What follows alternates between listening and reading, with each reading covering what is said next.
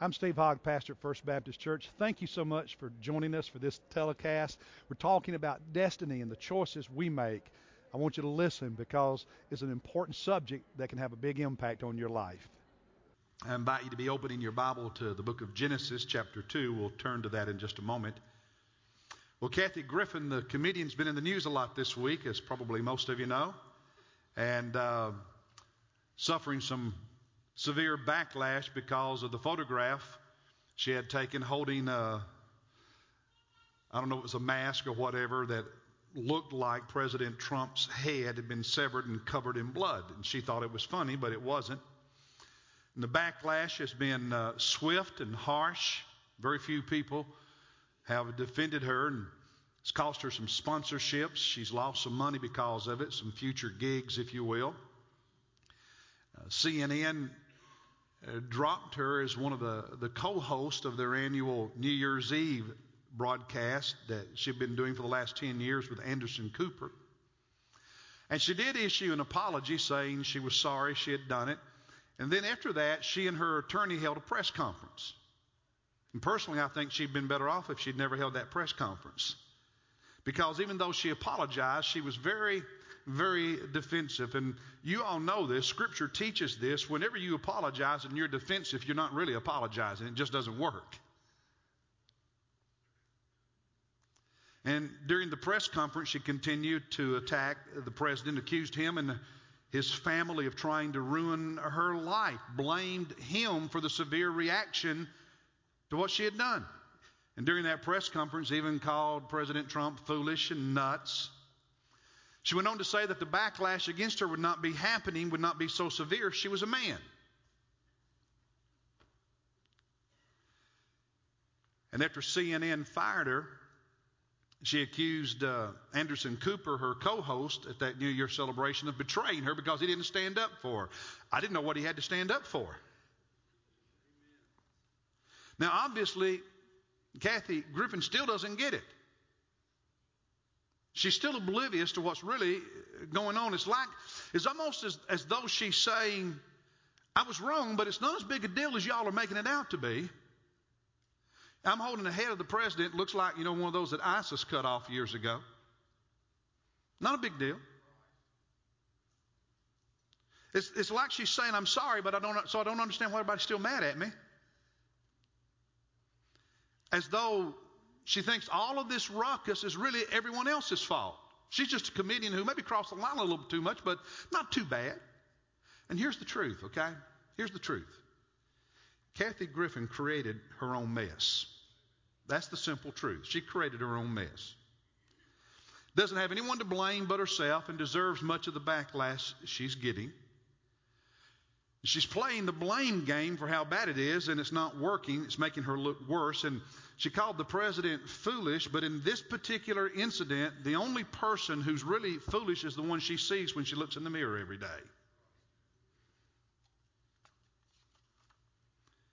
Now, why am I bringing all that up? Because we're talking about destiny. How your life turns out what happens in your life, not just today, but in the future. So let me ask a question that I want you to really think about for a moment. Was it Kathy Griffin's destiny to end up in this mess? Did God predetermine this? Did God ordain this? Or did her own choices create it? Can you answer that one question? Her choices. See, so often in life, when we, even as believers, talk about destiny, it's a way for us not to take responsibility for life. As though God dictates everything. He doesn't. Some people think that, but He doesn't. It's not what the Scripture teaches. We make choices. And today we're going to talk about those choices because, yes, the Bible teaches that God has a plan for history and for this world, and He's moving it in the direction of His plan. God has a plan for your life and my life, and He's working within us to move us in that direction. He knows the future. He knows the future of history, of the universe. He knows my future and your future, but there's a difference in knowing and determining. The scripture teaches that our choices play a significant part in where we end up in life. What we sometimes think of as destiny, our choices play a part in that. And if under the leadership of the Holy Spirit we make godly choices and wise choices, we'll end up at a certain place. But if we listen to the flesh and to sin and to the world and we make choices, we'll end up in a different place. But our choices have a have a lot to say about where we end up. Now, last week, we looked in the book of Genesis at the story of Joseph. Now, Joseph was a man who had some pretty tough circumstances. Would you agree with that? I mean, he did not have a lot go his way. In the midst of all those bad, difficult circumstances, he made good choices and it uh, affected his destiny. He ended up where God wanted him to end up. And ended up blessing him, his family, and an entire nation. Well, today we're going to look at people unlike Joseph. Joseph was in tough circumstances. These people were in really, really, really, really good circumstances. Whereas Joseph, in his tough circumstances, made good decisions that got good results. These people, in good circumstances, made bad decisions that got bad results. See, circumstances, listen to me, circumstances don't determine who you are or what you do. Now, do they influence us? Absolutely. No denying that.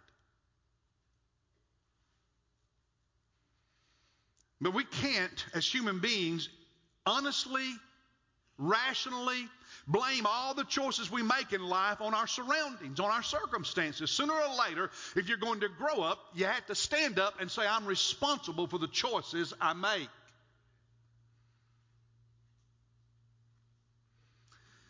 so, in Genesis chapter 2, we're going to, we're going to look at Adam and Eve today. I mean, they had pretty good circumstances, didn't they?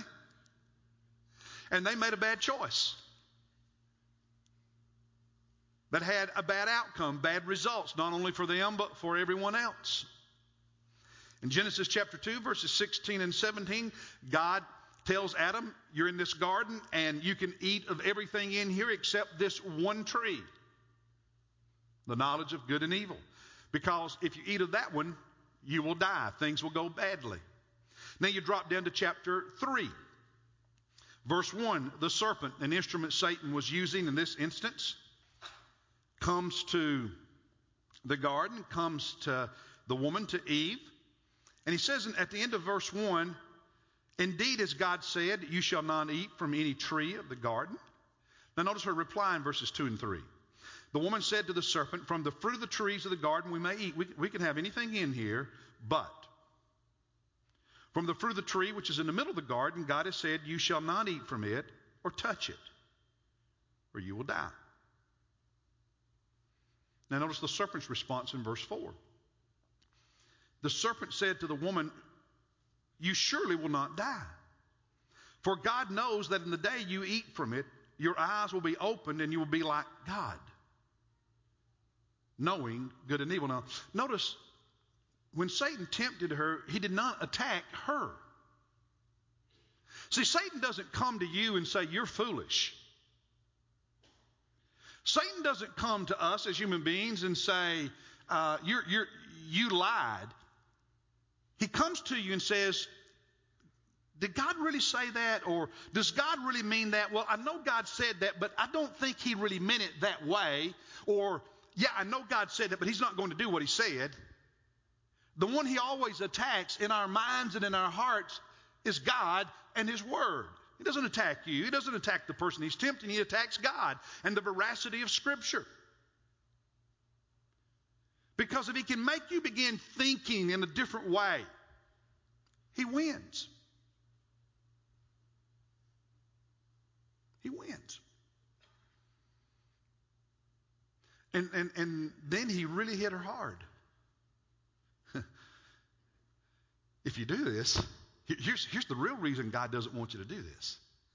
Because if you do this, you'll be like Him.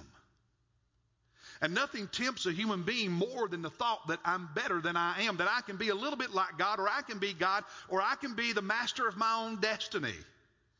Some of our favorite sayings aimed at elevating ourselves and diminishing the authority and the lordship of Christ in our lives. Satan's most effective tactic. We see it all the time, over and over and over and over. And so she, uh, in verse 6, looked at it and said, Wow, looks, looks nice, looks good, looks tasty. And she ate and, and she gave some to her husband, Adam, and he ate. And in verse 7, the eyes of both of them were opened and they knew that they were naked and they sewed fig leaves together and made themselves loin coverings. Don't, don't focus just on the physical picture here, but on the spiritual picture that there was innocence because there was lack of sin until they had disobeyed God. And once you disobey God, innocence vanishes. And there's guilt. We start covering up. We start hiding. Verse 8, they heard the sound of God walking in the garden on a cool day. I'm, i love that image. It was a cool day. And the man and his wife, what, what did they do, church? They hid themselves. Do you know that sin makes you run from God? It makes you embarrassed. It makes you ashamed. It makes you feel unworthy. It makes you feel guilty. And, and, and it ends up pushing you away. It creates this barrier between you and, you and God who loves you. Isn't that what sin does in our human relationships when we, we sin against one another? It builds these barriers, it creates distance and separation and pushes us away from one another. Doesn't it do the same thing on the human level?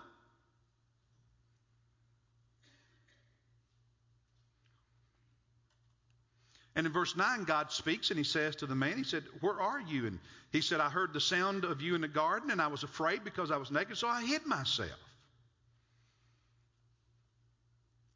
Now the blame game starts. Verse 11. Who told you you were naked? Have you eaten from the tree that I told you not to? Verse 12, the man said, The woman, it's her fault. it's her fault.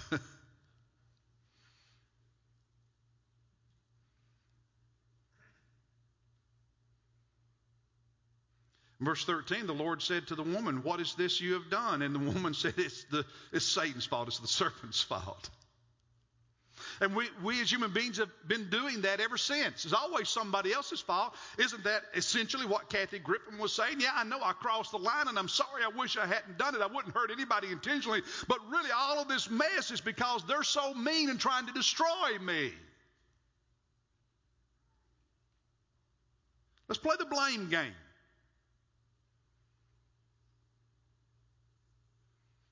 It's always somebody else's fault. And it's amazing how many times we do that when it's, when, when, when it's our own choices that got us where we are.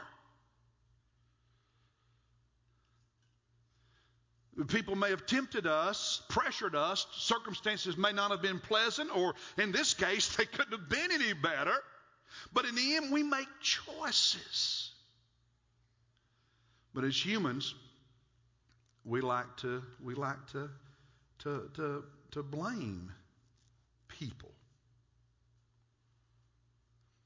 Now there's consequences to our choices. Verse 16 to the woman he said, You'll have children in pain, etc. Consequence. Ladies, you could have had babies with no pain if it hadn't been for this.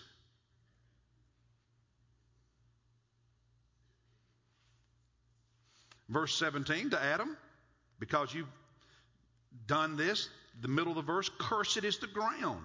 In toil you will eat of it all the days of your life. In other words, all of this good food that's been just, you know, growing here in the garden from now on, you're going to have to work really hard to have good stuff.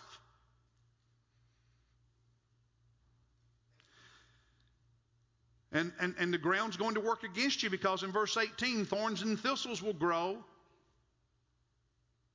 Verse 19, by the sweat of your face you'll eat bread, and you're going to do this your whole life until you return to the ground from which I created you. In other words, life is going to be hard because of your choice. Not going to be as easy as it was before because of your choice. And I've already indicated it affected their relationship with God because now they're hiding from Him. And in verses 23 and 24, they're removed from the garden. So there's consequences. Now, let me give you, in summary fashion, some biblical truths about life and about destiny and about choices that are found in the story of Adam and Eve. Okay, these are not inclusive of everything I could say, but let me just give you in shotgun fashion some biblical truths. Jot these down, okay? Not going to be on the screen, I'm just going to call them out. You can write these down. Here's some biblical truths about life from this story. Number one, the fall was not, by the fall, Adam and Eve sin, fall from their perfect state, from sinlessness. The fall was not predetermined by God, He did not ordain it. Number two, freedom, freedom of choice existed from the very beginning. God created them with the freedom to obey or not obey, choose this or choose that. Freedom existed in the beginning. It's not new. It's how God created us. Number three, we are accountable to God for the choices we make. They had to answer to God, so do we. All of us will stand before the Lord one day and give an account for the life we've lived. Number four, we're responsible for our choices. We can't blame others. I mean, Adam, it's the woman's fault. The woman is it's the serpent's fault. It's Satan's fault. No, we're we're responsible for our own choices. We can't blame people. Now, do other people's choices impact us? Absolutely. No denying that. But when we make choices, we have to own those choices. Here's the next, next point our choices have consequences. Choices have consequences. Here's another lesson choices shape our destiny. It shaped Adam and Eve's destiny, it shaped humanity's destiny. Choices shape our future, not just the present. And choices impact other people.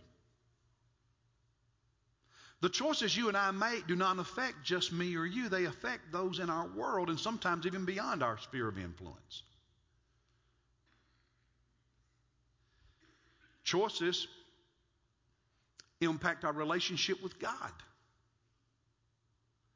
Choices impact our spiritual lives. All of that, all of those truths, all of those lessons are in this, this story.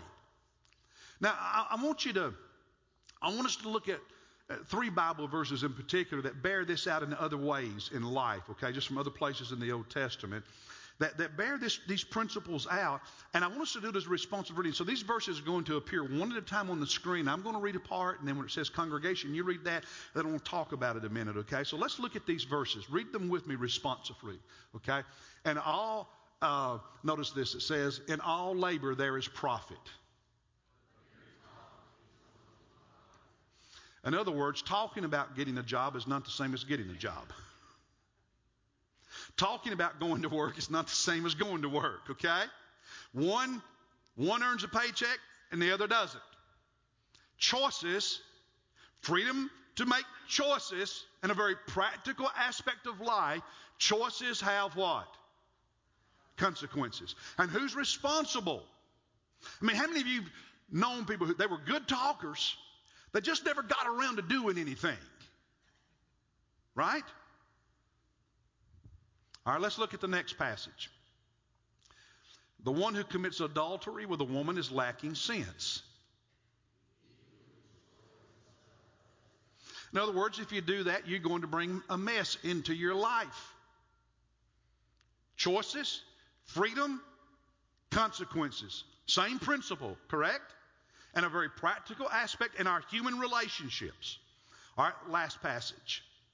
For rulers, government officials, are not a cause of fear for good behavior, but for evil.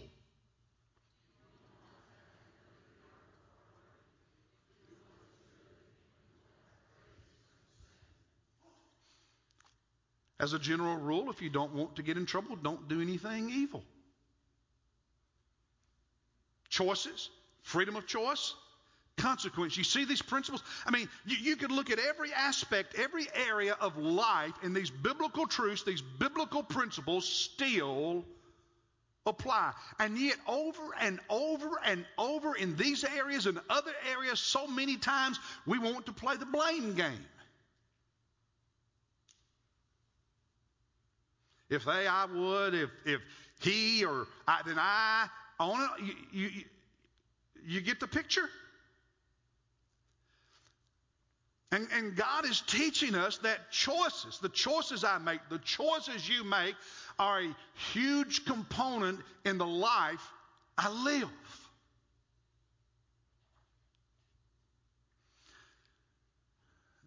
You know, Great Britain, England has been hit three times since March with terrorist attacks. Last night, during the day here, they're, what is it, six hours, five hours ahead of us? I forget. An attack on London Bridge. I've been on London Bridge several times. I know the exact area there where, where that happened yesterday. The three men in a white van run into the crowd and then jump out of the van and with large knives start stabbing people on the bridge and in a restaurant at the there. And I think the latest uh, this morning is, is, is seven people dead and 48 injured in the hospital, some of them very seriously injured. There was, there was one bystander, a man who, who saw these three terrorists stabbing a woman, and he tried to defend her by throwing chairs and glasses and bottles, anything he could get his hand on, he started throwing them at him, and then they started running at him as he continued throwing things to try to protect himself. And here's what he said. This is a quote from this man, this bystander. He said, They kept coming to try to stab me. They were stabbing everyone. Evil, evil people.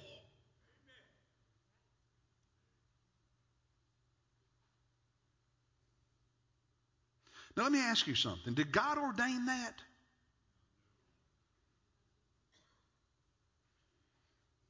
Evil men made the decision to do that.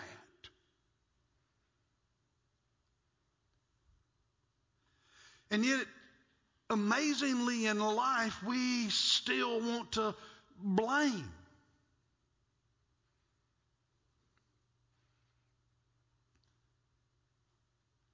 We'll, we'll have politicians and pundits blaming this person or that country for it rather than saying it's just evil. If this president or this country or this military leader had done something differently, they wouldn't have done that. No, evil is evil and choices are choices. Circumstances may influence, but they don't determine and they are not an excuse Ever. Not only on the international level, but brothers and sisters in our own individual personal lives as well.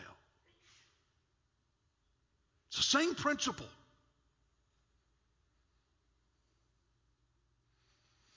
Let me show you an interesting verse.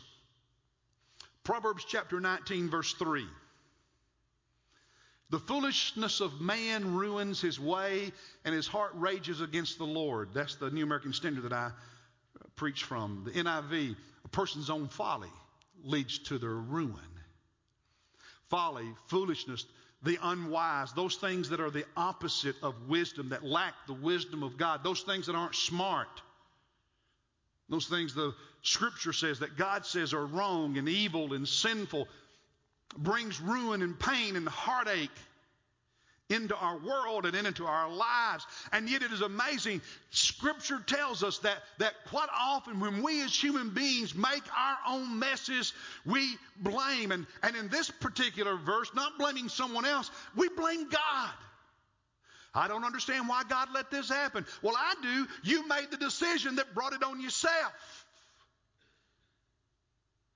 Sometimes we, we see people, they do things, and then they say, God, why'd you let this happen? You, you've known people like that, haven't you? Maybe at times you've been that person.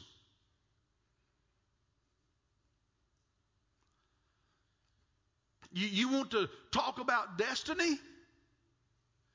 God will allow you, give you the freedom to write your own paycheck.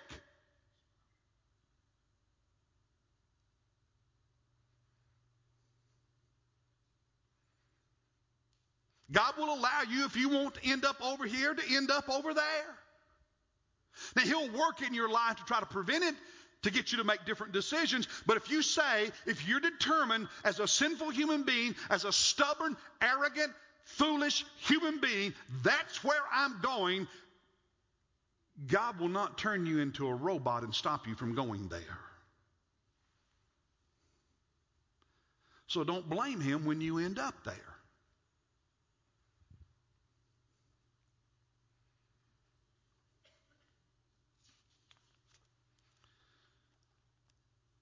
What's, what's, what's, the smart choice? What's the wise choice? How, how are we supposed to live?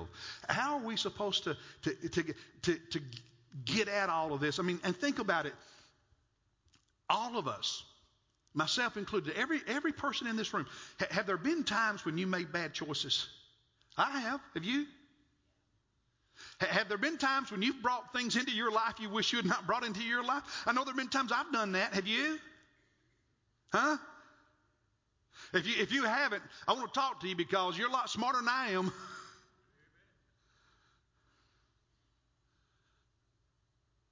so, when life happens and you know, we bring stuff into our own lives, or other people bring stuff into our own lives, or just this sinful, fallen world, nature, the universe, there's a hurricane, whatever, brings stuff into our lives. Good circumstances, bad circumstances, kind of in between okay, you know, you know, whatever circumstances. What do we do? How do we deal with it? Because that's the real question, isn't it? Huh? Because I can't go back and undo those past choices, can you? I don't know a single choice I made in the past I can go back and really undo. Past is the past. It is what it is. So I don't want to be fatalistic. I don't believe the scripture teaches we're supposed to be fatalist. What do we do? Can I show you one more verse just to give you some guidance? Huh? Some of you, a lot of you know this verse. Romans 8 28. We know that God causes all things to work together for good to those who what? Do what now? Do what now? Now, it doesn't say he causes everything. Doesn't say that. Doesn't say everything that happens is good. Does not say that. What it does say is that God takes all this stuff that happens, and if we love Him, if we love Him, if we love Him, if we love Him, He will bring some good in the midst of it.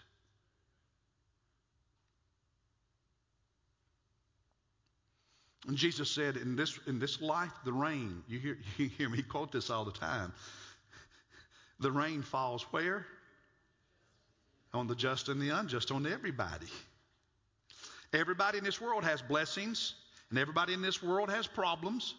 Everybody in this world has good things happen to them, and everybody in this world has bad things happen to them. Some get dumped on more than others, one way or the other. But hey, it falls on every one of us, right?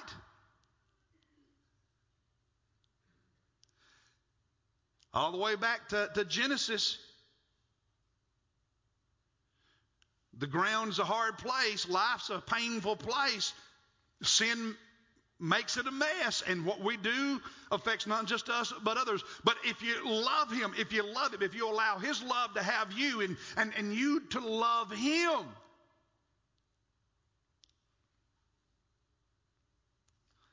God can take the mess What's that old saying about you can't put lipstick on a pig? See, I can tell hog jokes with my last name. You can't. but guess what? God can put lipstick on a pig. And aren't you glad? Aren't you thankful that the grace of God, the goodness of God, and the kindness of God can take you in a mess and say, in the midst of this mess, I'm going to make something pretty? I, am going to, I, am not, it's not that God is saying I'm going to undo all of that stuff. I can fix all that stuff. But God is saying in the midst of this, I, I can do some new stuff, some really good stuff. If you, so do you love God? Do you love Jesus? I'm not asking, do you like church? I hope you do, but you know that that that won't cut it. I'm not asking if you like religious tradition because that's okay, but that won't cut it. I'm asking, do you love Jesus? Church, do you love Jesus? Christian, do you love Jesus Christ? Or are you just religious? There's a difference. Do you love Jesus? You know, I love hearing my wife tell me she loves me. And I, you know what? I like for her to say it every day. I really enjoy telling her I love her every day. I made the decision when we had kids, my kids were going to hear me say I love you over and over and over because I didn't hear my dad say I love you until I was 24, 25 years old. When was the last time you told Jesus you loved him? You say, Well, I'll show it. Well, it well, good. You should. You should. But what would, what would it be like in your family if, if you, you were good, but you never, ever said to each other, I love you? Which do you think is better, showing it and saying it, or just showing it? Which one you think is better with you and Jesus? Just showing it or showing it and saying it, giving him praise and giving him honor and giving him glory and saying, I love you and loving him with all your heart. Jesus said, Love the Lord your God. How? We talked about it some months ago with all your heart, with all your mind, with all your soul, with all your strength, with your total being. How are you and I going to get through life in this messed up world with all the messed up stuff that happens? Some of it our own creation, some of it other people create for us, some of it is just life. We get through it by loving Him and allowing Him to do His good work among us.